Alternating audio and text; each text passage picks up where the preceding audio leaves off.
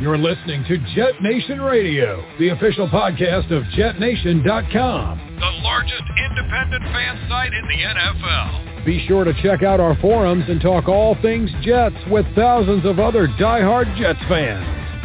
Now, to get you up to date on all the latest Jets news, notes, and quotes, here are your hosts, Dylan Terriman and Alex Varallo. Good evening, ladies and gentlemen, and welcome back to another episode of Jet Nation Radio. These are your hosts, Alex Varallo and Dylan Terriman. Dylan, how are we doing tonight, buddy? I'm doing well. I was not able to join you for the last podcast. I was, I was. We had some scheduling issues. I knew it was a little holiday, but uh, you killed it with Emery. I'm so glad that he was able to come on. You, you able, you even snuck in some of my questions, which I was happy about, and. uh we got some confirmation that he'll come back for another episode. So I think all's good, and uh, we have some more guests lined up, including today. So I'm excited to get into this one. Yes, absolutely. That was a lot of fun last week. Uh, the fact that Emery Hunt from the Football Game Plan was able to join uh, us at Jet Nation and give his insight about you know what he feels what the Jets team has got going on. And as you just mentioned, uh, we do have a guest joining us tonight our very own Green Bean. Uh, if you haven't seen his content, you have to look up Green Bean. Uh, he's you know doing a lot of stuff on YouTube, uh, on his Instagram page. Uh, he's collaborating with other YouTubers and you know going on doing live video shows with uh, like guys like Matt O'Leary and uh, just a bunch of other uh, you know Jets heads out there.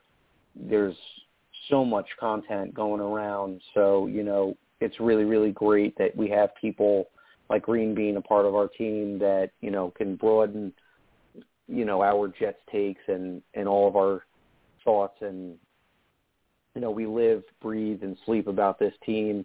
And you know I'm always get excited to to have Green Bean join us. So he'll probably be joining us in the next 10 to 15 minutes. Uh, and tonight we're just gonna you know go over a, few things. I'm gonna pick his brain. I know uh, you know we each have some topics lined up for tonight. We're gonna go into uh, some strengths and weaknesses. That's tonight's uh, uh, name of uh, the show. So we're gonna get into what we feel are the strong points of this roster, and then we're gonna you know shine a little bit of light and you know not try to criticize the team, but try to work through where our weak spots are and see what the Jets can do to improve those areas before we get to September and the games start to count. Uh, but before I get too far ahead of myself here, I want to take a moment to thank our sponsor, Mile Social, for all their support that they do for Jet Nation. Uh, if you're a business owner and you're looking to improve your company's social media status, go to Mile Social and see what they can do for your company today. Now, Dylan, uh, this is the time of the year where there's really, really not a lot of crazy stories going around. We've gotten through the free agent frenzy. We've gotten through the draft. We've signed, I think, all of our rookies, if I'm not mistaken, uh, which is really, really great because in years past, we've always had one or two guys that seem to wait until, you know, August and some some players have actually missed a couple days. So I think we're in pretty good standards as far as getting our guys to to sign their deals, and we're going through voluntary practices at this point. And uh, you know, some players are attending, some players aren't. Uh, congratulations to Mekhi Becton. Uh, he just had his child just recently, and that was one of the reasons mm-hmm. why he hasn't been present. So congrats to him on becoming a new dad. I know the team is looking forward to having the big guy uh, back in action and and in the building at Florham Park.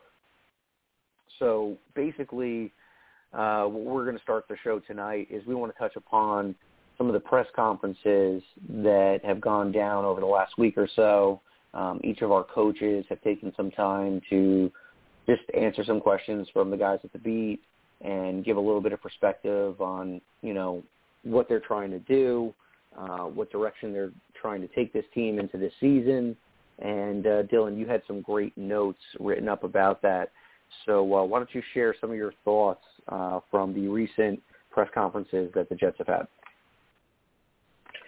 Yeah, so within the last week or so, we were able to get press conferences from Robert Saleh and both coordinators, Mike LaFleur and Jeff Ulbrich. So I just took down some quick notes from each of them. I thought a lot of them, a lot of the points that they made were good. A lot of good questions were asked, especially with the Michael LaFleur one. So I'll start with the Rob Saleh one. He explained how OTA reps were split. Um, there's 10 reps, excuse me, I believe they're individual reps, and they're split up five, three, two for the quarterbacks, meaning Zach Wilson would get five, uh, Joe Flacco, I guess, as QB2 would get three, and then Mike White would get two.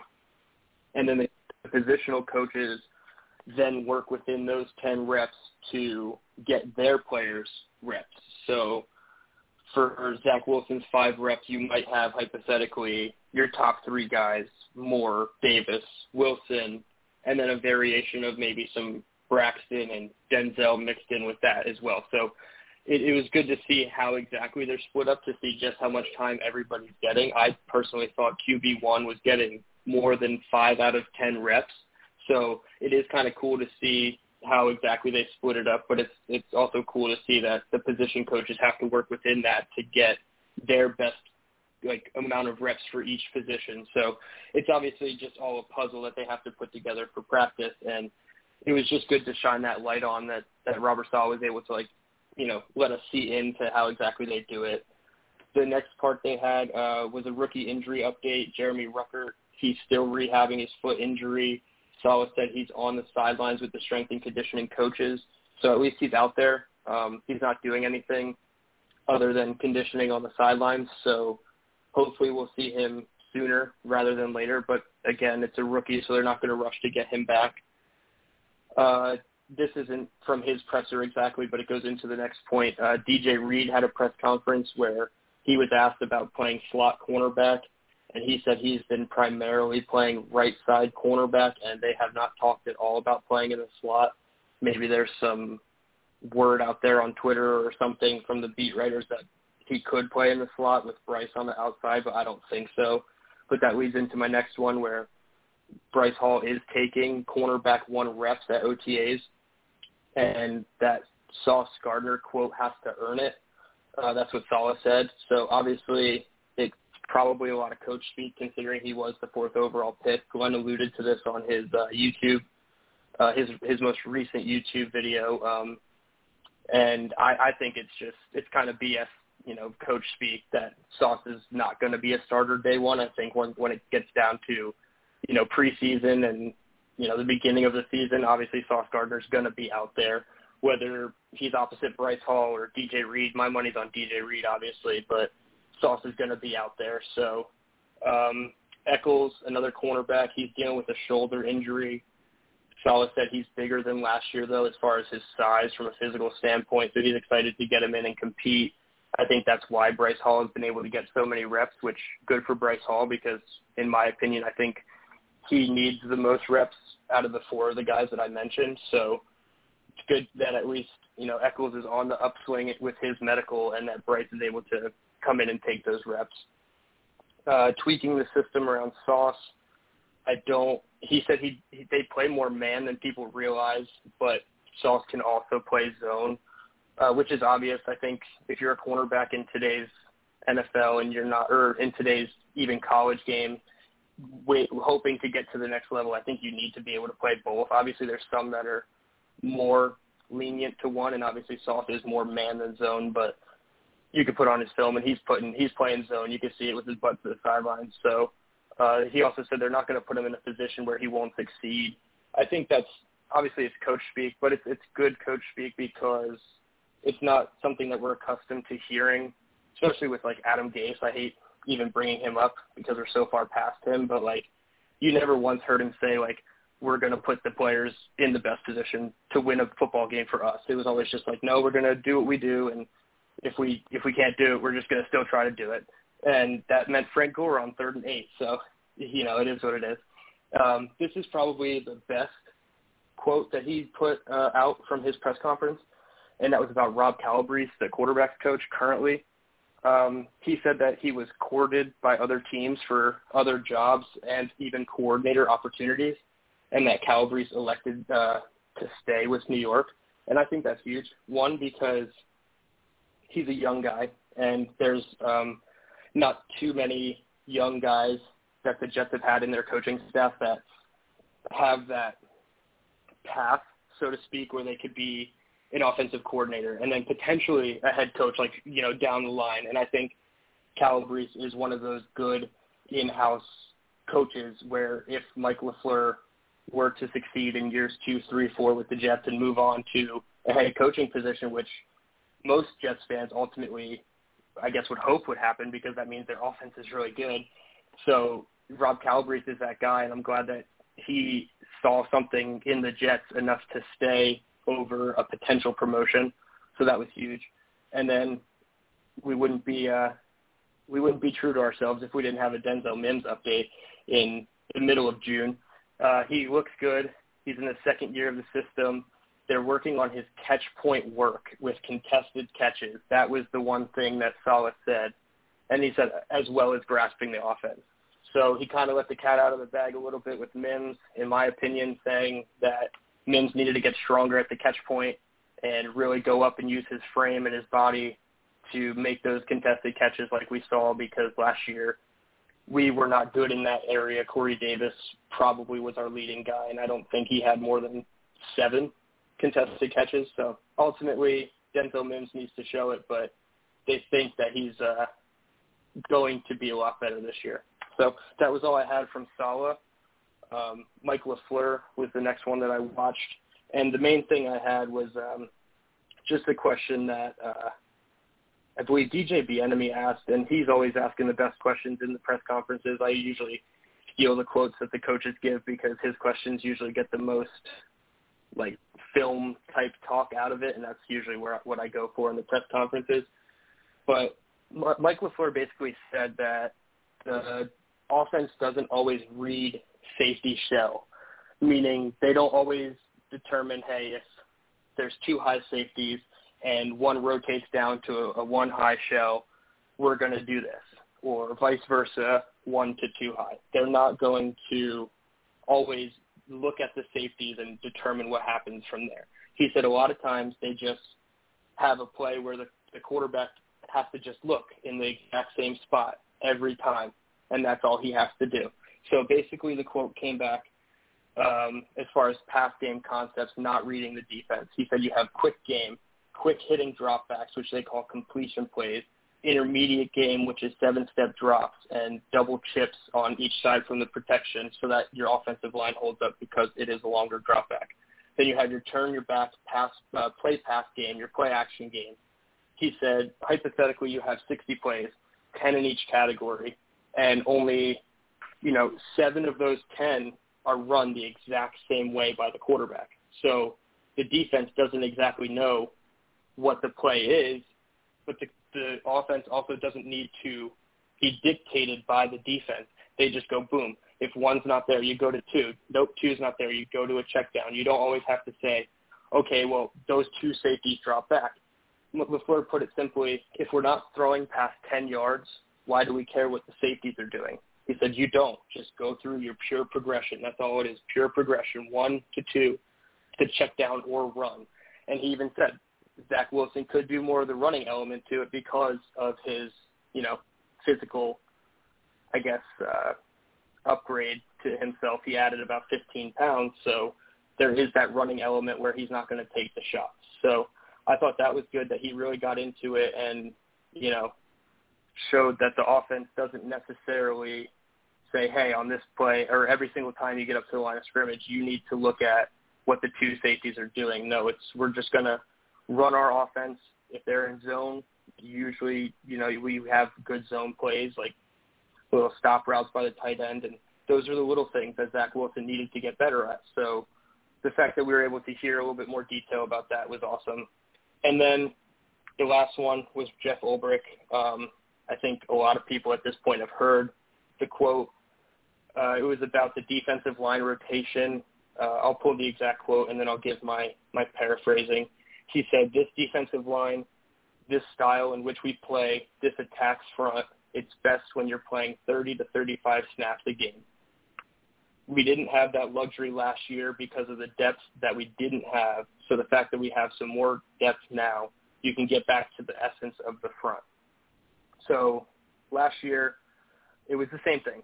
Um, halfway through the year, somebody was asking about defensive line rotation and why X player wasn't getting enough reps. I believe it was Quinn Williams. And Rob Saleh basically said, excuse me, Rob Saleh basically said that 40 reps per game was the the max for a defensive lineman. If he's running more than 40 40 reps a game, he's either not running hard enough to match that attack front style where they want you to get winded if you're running 40 snaps, or you're just not good enough to truly do what they want in the system so you're able to be out there more. So basically what it came down to is 40 was the ceiling. Now we're walking it back to 30 to 35 snaps per game.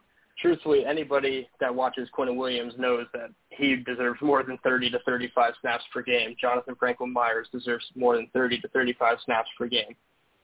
So mm-hmm. I did a mm-hmm. little bit of digging. I posted it on Twitter the number of times that a player went over 40 reps last year in one single game, and it was close to 20. I don't have the exact number. I could count it up when when I'm done, but I think it was like 18, 19, or 20 times that a defensive lineman ran more than 40 snaps. So in a perfect world, yes, 30 to 35 snaps, keep everybody healthy, similar to what they want to do with the running backs, you know, a rotation. It's not going to end up being like that. Health always dictates that you're going to use your best players when you need them, when they're healthy. If Quinn Williams is available for 17 games and he's playing 30 to 35 snaps a game, I'm sorry. I don't even care about the contract. That's just misuse of your assets. He was a third overall pick who's still ascending. He's still young. He deserves to be out there 65% of the plays, not 30 to you know 40 to 45% of the plays. Last year he played 53% of the snaps. So that number already needs to go up, and they they want to trim it back. So to me, I don't buy it.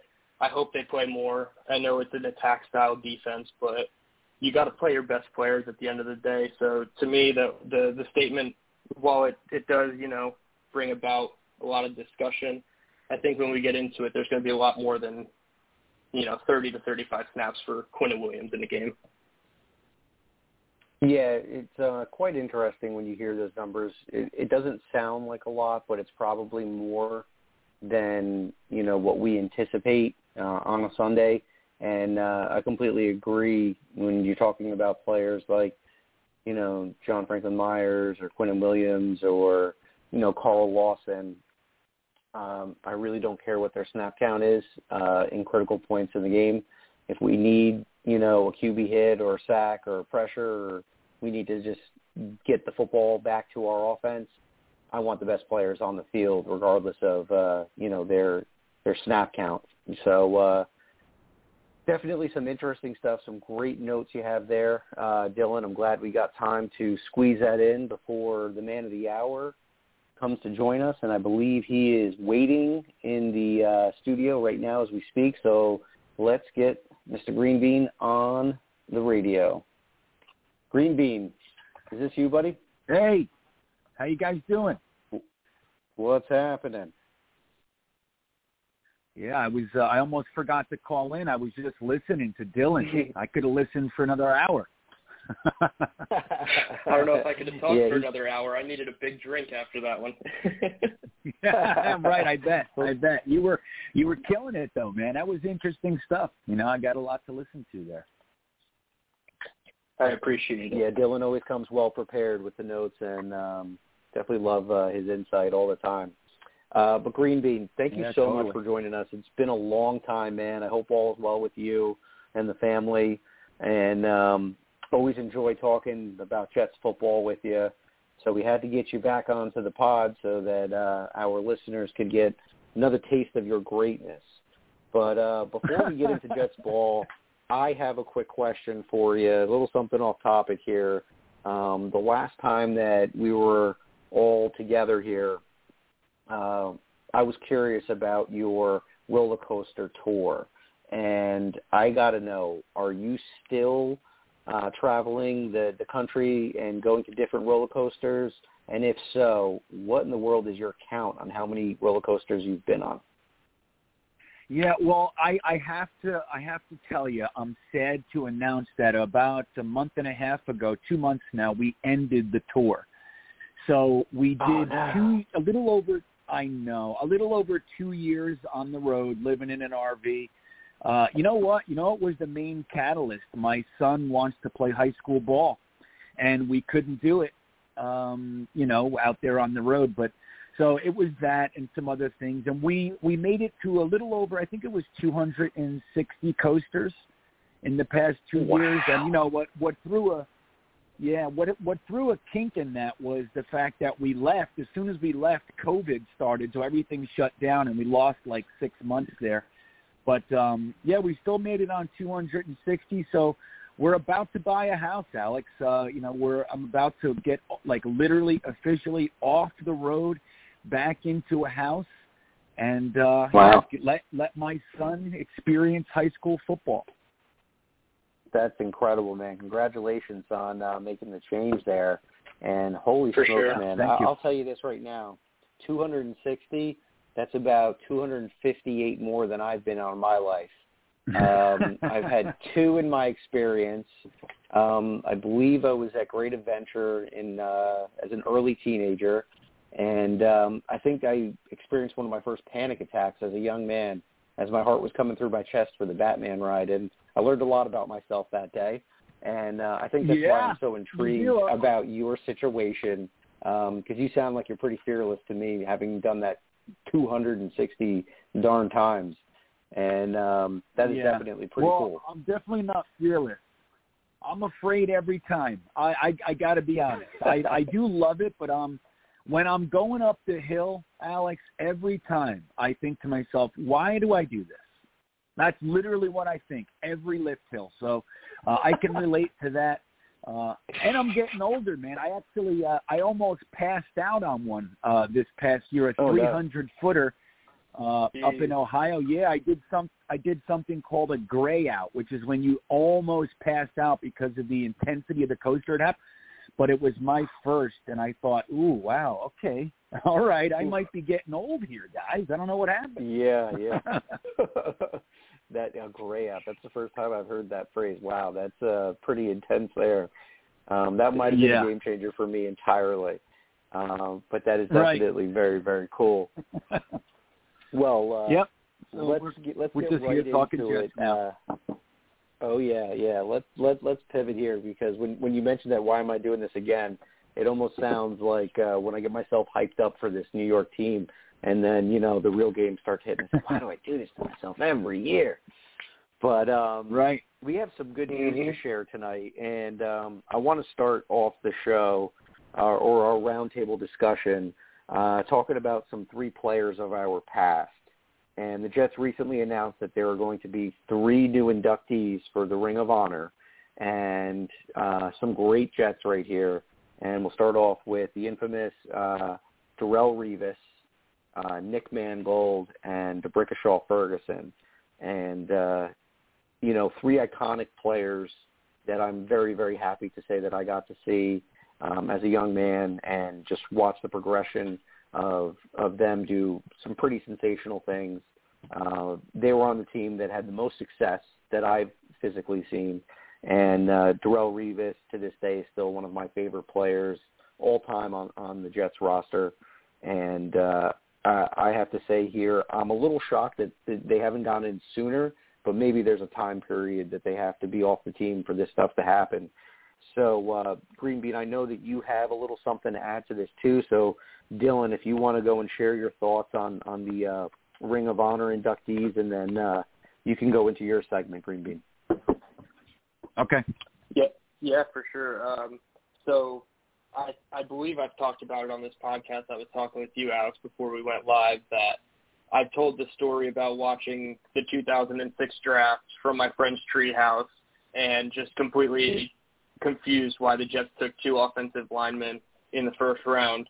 And, you know, lo and behold, these guys end up being in the Ring of Honor. So a little bit of egg on my face as a kid, but you know, you don't appreciate offensive line play when you're just an eight-year-old throwing the ball in the backyard.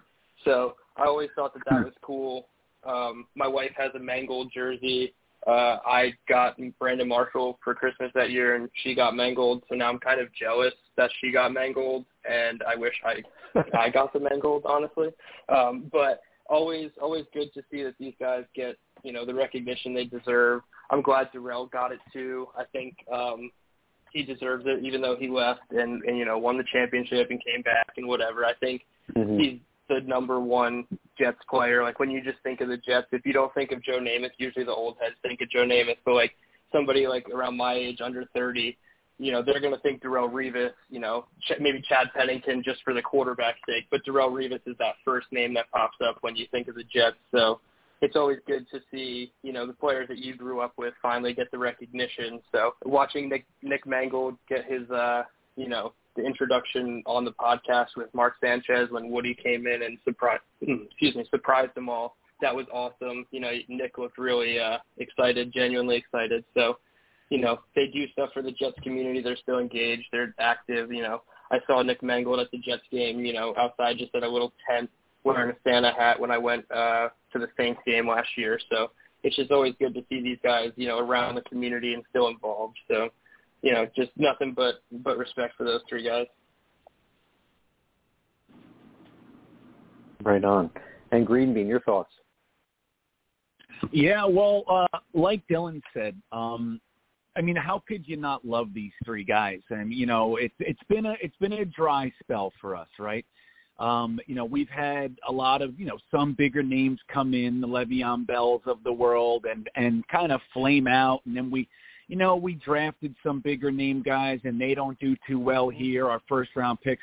But there was a time uh, when we when we did quite well with uh, draft picks. You know that that Mangini and Tannenbaum duo, uh, they started out really, you know, they meant business. And it's funny, I have such a different take of that of that draft with with the D'Brickashaw Ferguson and uh, Nick Mangold. Now, uh, granted, I'm a little bit older, so I'm a little, you know, I'm, I'm a little bit like, uh, you know, hey, off, you know, I'm a little more into offensive linemen. Uh, but I understand, like being a kid, you know, you want a wide receiver, you want a quarterback, something fun. Mm-hmm. But at that time, it was it was interesting because we traded uh, John Abraham for the second first round pick that year, and and lots of Jets fans, even though we were all kind of mad at John Abraham at that time, we were still very mm-hmm. sad to see him go. So the fact that they got Nick Mangold for that pick is the only saving grace for that, you know, trading away such a dominant edge rusher uh, like John Abraham. But when they when Mangini came in and the first thing he did was take a left tackle and a center named Brick and Mangold. It was just a different feel, you know. It was like, okay, there, our new coach knows what he's doing. He's not messing around, and, and it was you know, just the whole time. We needed one of those guys missed any any time. Mangold didn't miss real and you know any real time till later in his career, and D'Brickashaw Ferguson uh, missed one snap, and that was by design, not because of injury or anything like that. So we can kind of take that stuff for granted. You know, just how how available they were for us. They were they were stalwarts. You know, they just we knew who our left tackle and our center was and they were among the best in the league for a decade. And it's uh it's great to see them honored like this. It's interesting, right? Like they got drafted together, they played for a decade together. Now they go into the Ring of Honor together. I think those guys are just kind of cosmically joined at the uh, figurative hip for the rest of their lives. It's just an interesting thing how that all worked out. And I I couldn't love those guys as Jets players more than I do. And I'm and I'm happy for them. I think it's great uh, I think Nick Mangold might end up being a Hall of Famer as well. I mean, he's he's got the numbers, and he had the mm-hmm. NFL respect as well, you know. But Revis is an interesting one because I mean, obviously we all love Revis. I think he, I mean, he's probably the the best cornerback that we've ever had. I don't think there's too much debate about that. I hear James Hasty, Aaron Glenn, but they're not Revis. And uh, you know, for mm-hmm. him to, you know, to kind of be as good as he was, that he's probably top five Jets of all time too. So what he was able to do on the football field will probably never be replicated again. I mean, taking the best, biggest name wide receivers in the NFL and just completely shutting them down. The term Revis Island. I mean, what what a what a fun term to have. Like they they visit Revis Island and they're never heard from again. And it's uh, it was such a great thing. Now, obviously, at the end, we we traded him. You know, he got injured. We traded him. He went to the Patriots, won a Super Bowl, comes back, had a good year in 2015, and then he kind of got fat and slow, and he just kind of ended his career on a little bit of a low note. But all that said, I think he's a first ballot Hall of Famer. He's seven Pro Bowls. I think it was five All Pros, maybe something along those lines. I forget.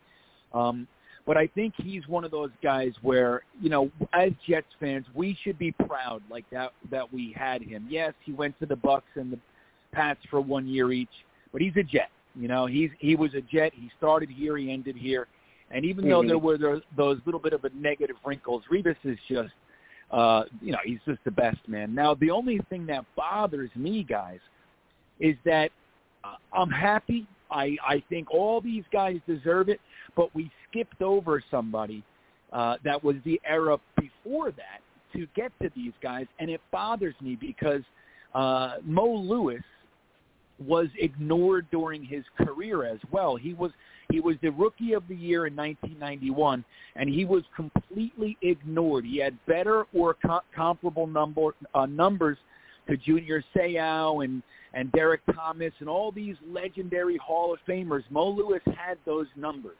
And look, if you don't want to say he's a Hall of Fame player, fine, he is. If he was on the Cowboys, he'd be in the Hall of Fame or one of those teams. But I'd like to see him at least recognized for his by his team, which is the Ring of Honor. And he's a 13-year vet. He only missed games one year, so he was available 16 games for 12 years. He did end up making it to three Pro Bowls and two All Pros, uh, even though they ignored him for the larger part of his career. And it just makes me sad, man. It's a lot of Jets fans, that, as I'm sure you know, think of Mo Lewis for one play, and it's that play where he crushed uh, Drew Bledsoe and a sixth round pick came in and ended up being the greatest quarterback of all time. But I hate seeing him blamed for that because we would want our guy to do that a hundred times out of a hundred. Like if we're playing Lamar Jackson week one and C.J. Mosley runs over there and crushes them and he leaves the game, we're going to be happy about it. You know, we're going to be we're going to think it was a great play. If Brett Hundley comes in and he's the greatest mm-hmm. quarterback of all time, you know what I mean? It's just the craziest thing. Uh, but anyway, I not to demean what we're doing. I think it's a great move by the Jets to do that. I love that Woody announced it. I, I think all three of those guys are deserving, but they were a, an era after Mo Lewis, and it's just I'd like to see that guy get some of his just uh, respect because again he was ignored by the NFL. Let's not ignore him as the New York Jets. Yeah, great take, Greeny. Um, I, I love the fact that that you brought him up. Um, growing up, you know, as a kid in the '90s, watching this team, he was definitely one of the staples and one of the best playmakers on our defense. And when you needed a play, Mo was usually the guy um, that would get you there. And and I'm not 100% sure, but maybe he had something to do with the Modell's deal that they had. And man, when he would make a play, you knew that they were going to play that little chime, "Got to go to Mo's." and uh, that was always yeah. something I remembered growing up watching the games. And uh, you know, here's a fun fact for you too. Um, not only was he a great Jet, but he also had more defensive touchdowns than the infamous Darrelle Revis, with four touchdowns in his career, and Revis had three. Um, so just wow. a little fun, you know, tidbit that I found today when I was looking at the stats on those two guys, because um, you were the one that had mentioned that. I know you just recently talked about that. Um, on your show, and uh, definitely cool. And you know, if anyone's listening out there, um, you still have time to do the right thing by by Mo Lewis. Uh, so great stuff there. Uh, but but Green Bean, I have to ask you because um, it's something that you know Dylan and I have talked about. You know, since you know the Jets' final game of 2021. Um, we've been talking about the off season. We've been talking about uh, you know where they need to make improvements and what players they should target and who they who should they you know go for in the draft. So I'm just curious. Um, how do you feel about what Joe Douglas and company has done this off season? Um, is there a specific free agent acquisition that um, really really stands out to you? And uh, you know, go ahead and you know tell us how you felt about the draft as well because I'm sure our listeners would like to know that. Yeah, well, you know, isn't it nice? Uh you well, I don't know if you guys know, but I get made fun of a lot for my unabashed love for the tight end position, right? I'm a really big kind of tight end homer. I love tight ends. Uh, and the Jets, sadly, haven't really put too much emphasis on the position uh, over there, you know, last 10, 15 years. Every now and then we'll bring in a guy, but overall it's been a, a, like an afterthought. So seeing Joe Douglas really, you know, just dive into the tight end position this offseason has been an absolute delight to me. It, it even surprised me. Like I thought we were definitely going to bring one in in free agency, and I thought we'd bring one in in the draft, and then I thought we'd keep Yeboah, West Coast, some you know somebody like that. But when we went out there, got Uzomah, I thought that was a great move. I thought that was a good one. I did want, uh, I was kind of leaning toward Hayden Hurst, but uh, I was mm. happy with Uzomah. And uh, that, but then when he went out and signed Conklin as well, I couldn't believe it. I was like, okay, now we're going to be able to give LaFleur what he wants to do. Remember, the first four or five games of the season, he was trying to shoehorn uh, 12 and 22 personnel, keeping two tight ends on the field, and we just didn't have the personnel to do it. Kroft and Brown and Griffin, they they weren't able to do it, so we had to revert back to uh, much more 11. So we went out there and we get these tight ends, and then we still use a premium pick with a third rounder on Ruckert. I just I couldn't be happier. I think it's fantastic. I like the guys. I like the attention, and I think that we're going to see a really uh, a really different uh, you know um, impact from the tight end position. Now Laken Tomlinson was literally my number one free agent. I my first move that Ooh, I wanted nice. was was uh now he's ended up being on the left guard, but my my my number one position of concern was right guard, and he was my number one right guard to draft because of his familiarity with the system and the coaches. I mean, they coached him two years ago, so he's going to come in without missing a beat. So I, I couldn't believe that they actually finally went out there and got a guy that I wanted. You know, it's just so rare for me. I'm like, I'm always going, okay, well, I like that guy too. They never go get the guy I want. So I was really happy with free agency. I love Jordan Whitehead. I, I, I admittedly didn't know much about DJ Reed. Uh, since since he came aboard, I obviously did a lot of digging, and uh, and I like him. I, I like him a lot, actually, a lot more than I thought I would. But uh, I like that they that they went out there and got some vets for a very, very young uh, cornerback and defensive back room, and they didn't go out there and get like old men like a Tyrann uh, Mathieu or anything like that. They went out there and got two 25-year-old guys. So they're vets, but they're still incredibly young, uh, maybe about to hit their prime kind of guys. So I was really happy with free agency, um, more than I have been in, in recent years. And to follow that with that draft, man, I mean, I'll, I'll admit when we took Sauce, I wasn't psyched about it. I like Sauce Gardner as the player, but I didn't think that that was going to, like, cornerback was our priority. I really wanted that edge rusher. I wanted to make sure at four we got the number one edge rusher that we could get. And I was a little bit taken back. And then so I said, okay, well, we're definitely going to get one at 10. It'll be Jermaine Johnson or uh, or Karlaftis or somebody. And then when we took Garrett Wilson at 10, I, honestly, guys, I didn't know what the hell I was watching. I didn't know what was going on. Again, I love both players, but I couldn't believe that we made it out of the first without addressing edge rusher. And then that trade up to 26 to get Jermaine Johnson, who slipped so much further than anybody thought he would. Uh, I then then it all made tons of sense. I was like giddy with joy I, I couldn't believe that we got Sauce, Wilson, and Jermaine Johnson in the first round. And then, guys, I've been I was talking about it for a couple of weeks before the draft. Now, I didn't think it was going to happen, but I talked about the likelihood and whether or not I would be happy if they drafted Breece Hall with their second round pick. And I can't believe that they did it. And I was I'm so incredibly happy about like their commitment to the offense. They want the offense to succeed. They got their cornerback, they got their edge rusher, but they gave Zach Wilson three tight ends. Well, at that point, two, but they gave him two tight ends, fixed the offensive line, got the highest drafted wide receiver since 2001, and then got the best running back in the draft. So I, I couldn't believe what I was seeing. I, I was this is the best draft. Now on paper, of course, we don't know. They could all go in there and flame out. We we know we know this better than anybody. But as far as oh, yeah. their direction and what Joe Douglas actually did, I could not be happier. I even love Max Mitchell and obviously Ruckert and uh, Michael Clemons. I didn't know too much, but I, I did a lot on Max Mitchell. I loved him as a as a prospect. So I think this draft was fantastic. I think it's the perfect, very targeted free agency uh, to couple with this draft. You know, re-signing Berrios and some other guys from our own team.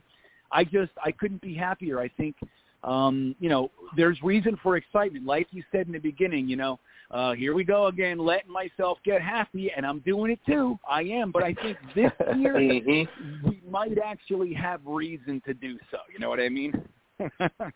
Absolutely. Yeah, Absolutely. I'm really glad I mean, that you. Yeah, go for it, Bill. I was I was going to say I'm really glad that you led with the tight end position because that's something that we've been hammering for weeks on this podcast leading up to the draft, free agency, the whole thing. We were just saying like if you're going to put that many tight ends on the field, have good tight ends. Like don't don't just run Tyler Kroft and Ryan Griffin and Trevon Wesco out there. Like actually like overhaul the position and similar to the safety position. And I know they didn't do that, but I said that they needed to.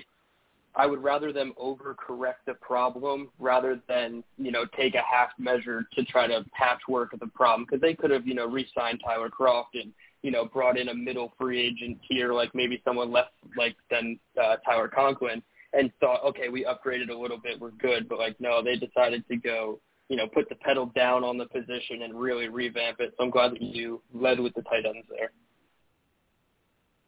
Yeah, right on. Well said, man. Well said. One of the things, yeah, one of the things that we've been talking about, uh, you know, for the last few months is is trying to identify the weak spots of this roster and trying to improve it as much as you can. And that's the uh, title of tonight's show is strengths and weaknesses weaknesses and i really feel that you know joe douglas and company have done a really really good job you know identifying where they need to improve and not only just like you said dylan going in with a half measure maybe signing one player and then hoping you can coach up some of the guys that are already in the depth charts uh, just go, getting right after it being aggressive and and going after things that were mm-hmm. once weaknesses and now they're starting to look more balanced and possibly as a strength.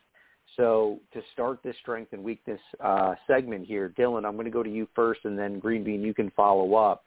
What position group do you feel um, has improved the most and is now a strong point on this roster? Well, when you add in the wrinkle of the improvement part, I think it kind of takes away from the defensive line, but at the same time, you didn't have Carl Lawson last year. So my answer is going to be the defensive line. When you look at it mm. on paper, the starting four looks like Carl Lawson, Quinnen Williams, Sheldon Rankins, and Jermaine Johnson as of right now.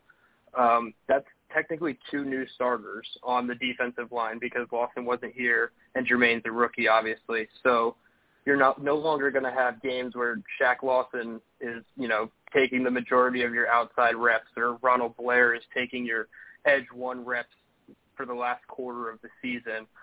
So I think defensive line as a whole, um, if you want to get more specific, edge position, I think that is the most improved and also a strength. Looking at the depth chart, they have eight eight edge rushers right now on the roster: Lawson, Curry, Huff, Clemons, Johnson, Zuniga, Martin, Rashed Jr., and Bradlee Anae. So even if they trim that number, excuse me, down to six, still think it's a strong group.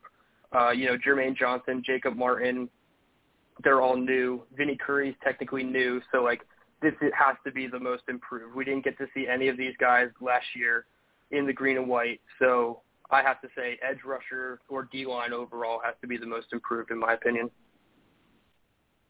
Right on. And Green Bean, your thoughts on um, the the strongest position group on this roster? Well, I, I gotta be honest. I was gonna go D line too, and I think Dylan uh, just nailed it with everything I said. I even think some of the bottom of the roster guys like Bradlee Anae are gonna are gonna be a little bit better than we're used to on the bottom, uh, and I'm mm-hmm. really excited. But let's let's talk about the offensive line for a minute. I think, like, granted, we've only mm. really added one new piece. I mean, it depends on on Becton and all that, but let's assume that Becton's at the ta- you know at left tackle just for for this conversation. We'll say Becton. You add Laken Tomlinson to the left guard. You got Connor McGovern or yeah, uh, yeah McGovern, and then you have AVT and George Fant. That you know plugging in Laken Tomlinson for where our line was weakest with Greg Van Roten. Greg Van Roten was so bad last year that his replacement LDT didn't even make the top 200 of guards as far as wow. I think it was PFF or he he didn't even make the top 200 last year of you know quality guards or whatever it was, and he was a, a market improvement over GVR. We you know we know Becton got hurt because of GVR, and he was on skates the whole you know the whole season last year. And granted, the offensive line as a whole took some time to get the system and everything. The first, you know, five, six games of the season, they looked confused and they weren't able to pick up stunts and really they weren't comfortable in their assignments. So I think, you know, being their second year in the system, this is their second year for some of these guys to be playing alongside of one another. And then adding Laken Tomlinson, again, he was coached by LaFleur by uh, John Benton. Like they were, not only do they know him, he was with them two years ago. So I think yep. bringing him into that mix is going to is really going to allow us to see a, a more comfortable Zach Wilson. And let's add the tight ends to that. Everybody knows if you have a dual purpose tight end, somebody who's not just like a Kyle Pitts type who can go out and receive, but you have guys like Uzomah, like Conklin, who can be a a factor in the blocking portion before they peel off and, and function as somewhat of a safety valve for the quarterback. That adds to the protection as well. And guys, this is the other thing. Michael Carter is a, a pretty good, you know, back as far as protection goes, but they, it's one of Breece Hall's strengths as well. So as opposed to having, you know, Ty Johnson out there who was pretty much a liability in pass protection, now we got Breece Hall and Michael Carter to go with tight ends that can block on top of a revamped offensive line. If Becton's healthy, I have no questions about his talent. And then obviously Laken Tomlinson. I think our offensive line could be the most improved unit on the whole team if if a couple things just don't crumble like we're used to here. Yeah, great takes, and and obviously uh, the trenches is where the game is won and lost. So being that the Jets have found ways to make both of those aspects stronger uh, should definitely, you know, create a better equation to, you know, making this a winning success for the team. And uh, I agree with both both you guys. I've been going back and forth. I lean a little bit more toward the defensive line as the position group um, that has the most talent and strength. But like you just mentioned, Green Bean, bringing back Becton and that talent, uh, George Fant coming off one of his best years uh, statistically, and then you add in, you know, an all-pro guy like Tomlinson, uh, we should really, really see uh, a much improved product um, from those position groups um, wholeheartedly. It's exciting. So, uh, yeah, it, this is, uh, you know, one of the pivotal points of, you know, I think the Jets franchise was this off season and this draft and, and I really feel like, you know, all arrows are pointing up right now. Um, and this is going to be an odd one because as we're being so positive and everything like that, we're going to switch, you know, our takes right here and we're going to start looking at some of the weaknesses on this roster. So Dylan, you can start and then Green Bean, you can follow up. Where are, do you guys feel is our weakness as of today? And, uh, you know, obviously, how can they improve that? Dylan, your thoughts? Before before I get into the weakness, I just want to say that we all overlooked the kicker position as the most improved. I think when you go from when you go from Matt Amendola, Alex Kessman, Eddie Piñeiro, and then you get Greg the Leg, I know he's probably not 100% of what he has been in his career, but I think that's a market improvement as well. So kicker needs to be an honorable mention in the strengths and improvements category. But um, oh, as far as weaknesses, you're not lying. as far as weaknesses go, I have two. I'm going to try to counter read Green Bean's thoughts and not take his idea. And I'm going to say the safety position. I know they added Jordan mm-hmm. Whitehead, and I think he is a penciled starter at the strong safety position, no doubt about it. Uh, I believe it was PFF. It might have been another outlook or outlet had uh, rankings for safeties, and Jordan Whitehead actually ranked as a higher in the box safety as Jamal Adams. So I thought that was really funny, full circle mm. moment for Jets fans. Um, I, I like the addition of Jordan Whitehead, but outside of that, everything looks really bleak. Uh, Lamarcus Joyner played like 10 snaps last year before he tore his like elbow or something, so that's not good. We basically haven't seen what he can do in this defense. Uh, your backups look like Ashtyn Davis and Jason Pinnock, which I've been such an Ashtyn Davis fan. Like I've I've been rooting for him this whole time, and it's just it's so hard when he just takes such bad angles in the run game. Uh, Jason Pinnock obviously isn't a safety by nature. He's a cornerback that has transitioned. I think he's done a good job. Ulbrich said in his press conference that he believes Pinnock has done a good job. Uh, does doing a good job lead to being a, a, a key backup in the defense? I'm not sure. And then after that, you have like Will Parks, Elijah Riley, and then a bunch of like small guys like Jovante Moffatt, Kai Nacua, and Tony Adams, who's a UDFA. So outside of Whitehead, it really does look like a lot left to be desired at the safety position. And I've said it before. I even tweeted it. I think safety is a str- uh, more important position in this defense than cornerback. Like I think the middle of the defense is so important. Defensive tackle, middle linebackers, and safeties are so important to this defense that having Jordan Whitehead and not really like a good, reliable free safety over the top. I know Joyner like can be if he's healthy, but that's so up in the air that safety just is such a question mark to me that it could be good, but I don't even see a path where this safety group is looked at as like top tier, even top half of the league, even if Jordan Whitehead does do what I think he can do. So safety is my my weak point that needs a little bit of upgrading. Um, I'm not exactly sure how they can even upgrade it at this point. There aren't many good names left on the free agent market, so they basically have to rely on uh, Marquel Marquand, Markel Marquand, or whatever his name is, the safeties coach. They need to rely on him a lot. He did a lot last year. Same with the the cornerbacks coach Tony Oden. They're going to have to rely on those two guys a lot again. So safety's my position. What do you got, Green Bean? Uh, well, I thank you for leaving linebacker on the table for me. I had a feeling you were going to. You want? uh, well, you know, and uh, and I agree, and that, that wasn't that fun to see uh, Jordan Whitehead just you know slid in there right before Jamal Adams. The way I look at that mm-hmm. is it's the beginning of the end of this stuff. It, it's the beginning of the Jets actually getting some accolades and these guys mm-hmm. that we let go. You know, right? Like, and, and look, I think it's important to mention today. I, I almost forgot.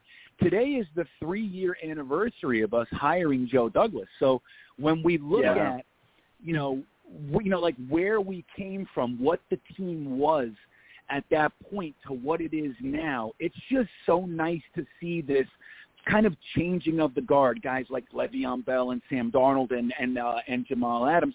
It's nice to see, you know, who we're who we're kind of leaning towards as our pillars, and Jordan Whitehead can really be that. So I'm excited about him, man. And Pinnock, you know, we'll see how he does.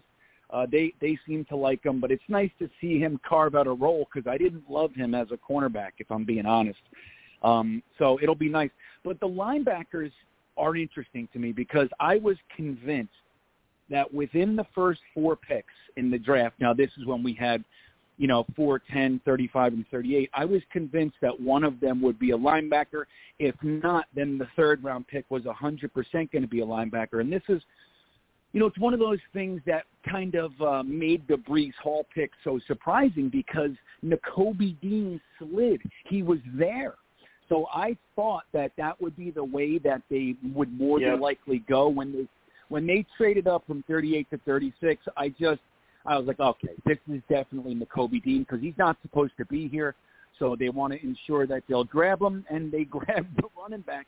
which was uh, obviously a positive. I love it. I really do. But I'm surprised that they left free agency and the draft without any linebacker help. Now, we did sign uh, Marcel Harris, who's you know, he's one of those solid guys, you know, that 215, 220 pound safety linebacker hybrid types.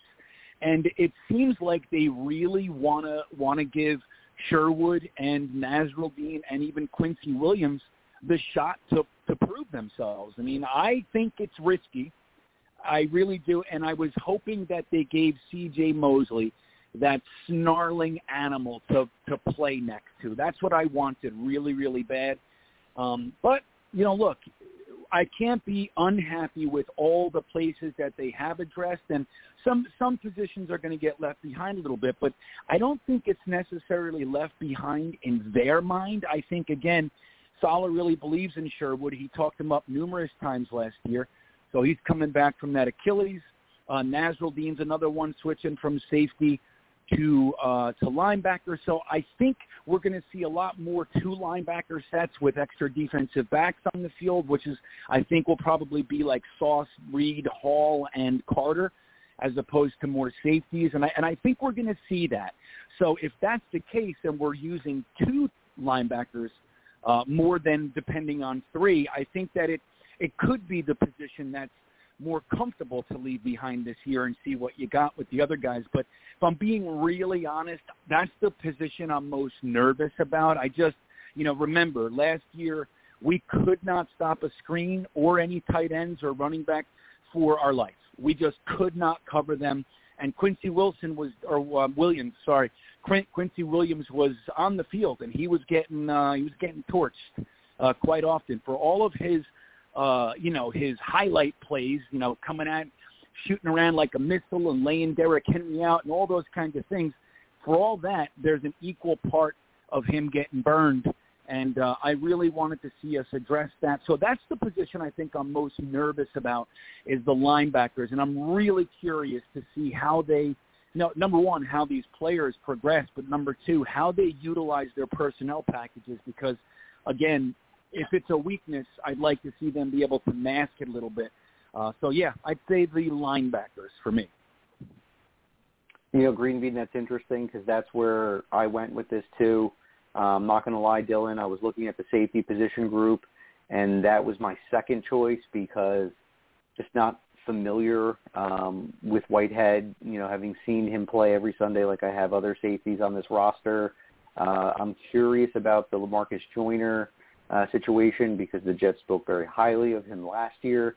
So you know that w- that to me um, is a little bit unknown too. But like you said, Green Bean, if anything were to happen to C.J. Mosley, and you look at the rest of the depth in that position group, uh, not a lot excites me here. So you know a lot of the success of this defense and at the second level of this defense is going to, you know, be revolved around C.J. Mosley and how well he plays. And he played phenomenal last year.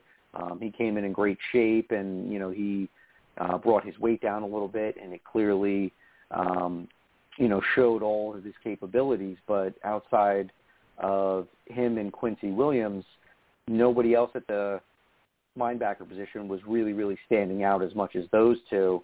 And as great as Quincy Williams is against the run, I really would not want to see him in the number one role and being as our coverage linebacker. I just think that that is one of his weaknesses. And uh, yeah, this is going to be, uh, or a lot's going to fall upon the coaches and how they can coach up the guys underneath Mosley to keep that whole group balanced. So I definitely agree with that take about the linebacker position giving me, um, you know, the most nervous uh, feelings about the the roster as a whole. Um, but I'm looking at the clock here, gentlemen, and and we're just about an hour into it. Green Bean, I know that you've got uh, something going on in around eight o'clock, so I don't want to hold you up too much, so you can prepare for that. I do like to say, you know, thank you again for making the time to come on and join Dylan and I for this week and and talk some Jets ball. And uh, I'd just like to, you know, throw the mic back to you um, so that you can just you know tell our listeners where they can find your content and where to follow you, and uh, you know go ahead and uh, plug yourself. Yeah, well, thank you, man. I, you know, look, you guys know I sincerely, uh, you know, dig both of your guys' points. I I love the show. I I think you guys are fantastic. So I really do appreciate you having me on. Anytime you guys ask me, I'm always excited to come back on. So thank you. Uh, tonight, uh, if anybody's uh, getting their appetites wet, you know, with this show and you're looking for more, every Tuesday night I go over to Jets Talk 24/7 uh, YouTube page and we do the Talking Jets panel with Matt O'Leary, Ryan, and myself, and we do that for two hours. And then after that tonight, I go back to my channel, which is Green Bean Jets Fan on YouTube, and we do the After Hours Jets Fest at 10 from 10:30 to midnight.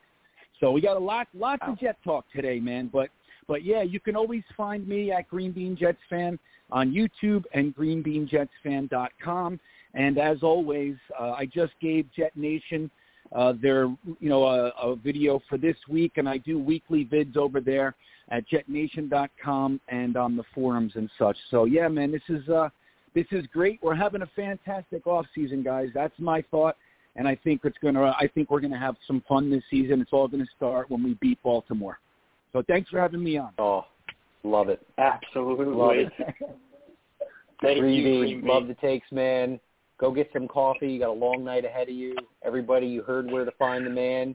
Don't hesitate and go get yourself a, your daily dose of Green Bean and his awesomeness with Jet Nation and his YouTube channel. Again, thank you so much. We really appreciate the time tonight, Green Bean. All right, guys. Have a great night. Thanks again. Take care. Be well. All right, Dylan. Uh, well, that was a really, really good show. I had a lot of fun. Um, you guys both killed it tonight. Um, takes were really, really good. Uh, you know, love, you know, the different ideas you guys have and the insight that you guys bring. Um, you know, I just feel that uh, both of you guys bring a little something to the table, and that's why I love talking ball with you guys. But uh, Dylan, I think now is a good time to close out the show. So, you know, if you have any uh, parting thoughts or anything that you want to touch upon, um, the floor is yours because I'm going to go get ready to go watch the Rangers, and hopefully we take it down tonight and uh, that means we're coming back home for Thursday. We're closing it out to go to the Stanley Cup. Um, I don't I, I don't have uh, much blue here, but I got to go find something blue to throw on. But uh, any last thoughts for the night there, Dylan? Yeah, this, this was a great show. I love when we have Green Bean on. He always pumps me up with a little bit of confidence when I when I give my takes, so I always appreciate him. Um, yeah, just a, a little special announcement before we go teasing next week so that everybody stays tuned. Um, we're having another special guest. This will be our third special guest in a row for the month of June. We're starting it off hot for the summer. And we're going to have mm-hmm. former Jets special teams coach Mike Westhoff on the show next week. He's going to call in. He's going to uh, talk about, you know, the current state of the Jets. He's also, we're going to, you know, ask him questions about his time with the Jets as well as the Saints and other spots in the NFL because – let's face it, this guy's a legend. Um, I had to do a lot of research because you know I'm a younger guy, so he was on the the upswing of me becoming a Jets fan with his latter years in the in the league. So I had to do my research. But man, this guy is uh, he's legendary to say the least. So I'm excited. I was able to confirm the show with him, and uh, yeah, we're gonna have him on next week, and I can't wait. Great work, Dylan. Uh, really, really excited that you were able to make that connection uh, and bring one of my favorite coaches, uh, you know, two-hour show. I'm probably going to be extremely nervous for that one, uh, but I have a week to prepare for it, so this is good. Mm-hmm. And, uh, you know, like I said, not a lot of people talk about special team coaches or special teams in general. Um, it's one of the most critical aspects of the, the of the football team. You know, you got your three different levels uh, with offense, defense, and special teams. And you know, you don't normally hear about special teams unless if they're making mistakes. And that was one thing that I don't recall happening a lot when Mike Westhoff uh, was in was on our sideline. And as far as intensity and finding the right talent, I mean, he really, really made uh, that aspect of the game very, very exciting. And he's got a little bit of a, a hard-nosed, old-school mentality, which I love too. And uh, yeah, just really, really, really excited. Um, can't wait till next Tuesday. As Dylan just broke it, uh, Mike Westhoff will be joining us uh, next Tuesday, 6:30 p.m. Jet Nation Radio. So do not forget make a make a note on your phone, set the reminder, put this on your calendar. Uh, it's going to be a great show. I'm super super excited. And uh, for everyone else, uh, please don't hesitate to go to Jet Nation uh, and check out our website. You can download the app. Uh, the forums are absolutely insane. Uh, we get some of the, you know, biggest hits out of all the NFL forums in the league, and uh, just nonstop with the articles and the YouTube videos with Glenn and Green Bean, and I know Dylan, you're writing up articles too, and uh, you know, then we add this show to it, and uh, really, really awesome stuff. Uh, we're turning it up. Uh, you know, we're about to take flight as we go into the summer and heating it up, as Dylan had said. So do not forget to tune in next week, 6.30 p.m. for Jet Nation Radio. Uh, this is your host, Alex Rallo, signing off for Dylan Terraman. Everyone have a great week. And as always, let's go Jets. Thanks for listening. Be sure to follow us on Twitter at Jet Nation Radio. Glenn is at AceFan23 and Alex is at NYJetsLife24. Until next time, go Jets.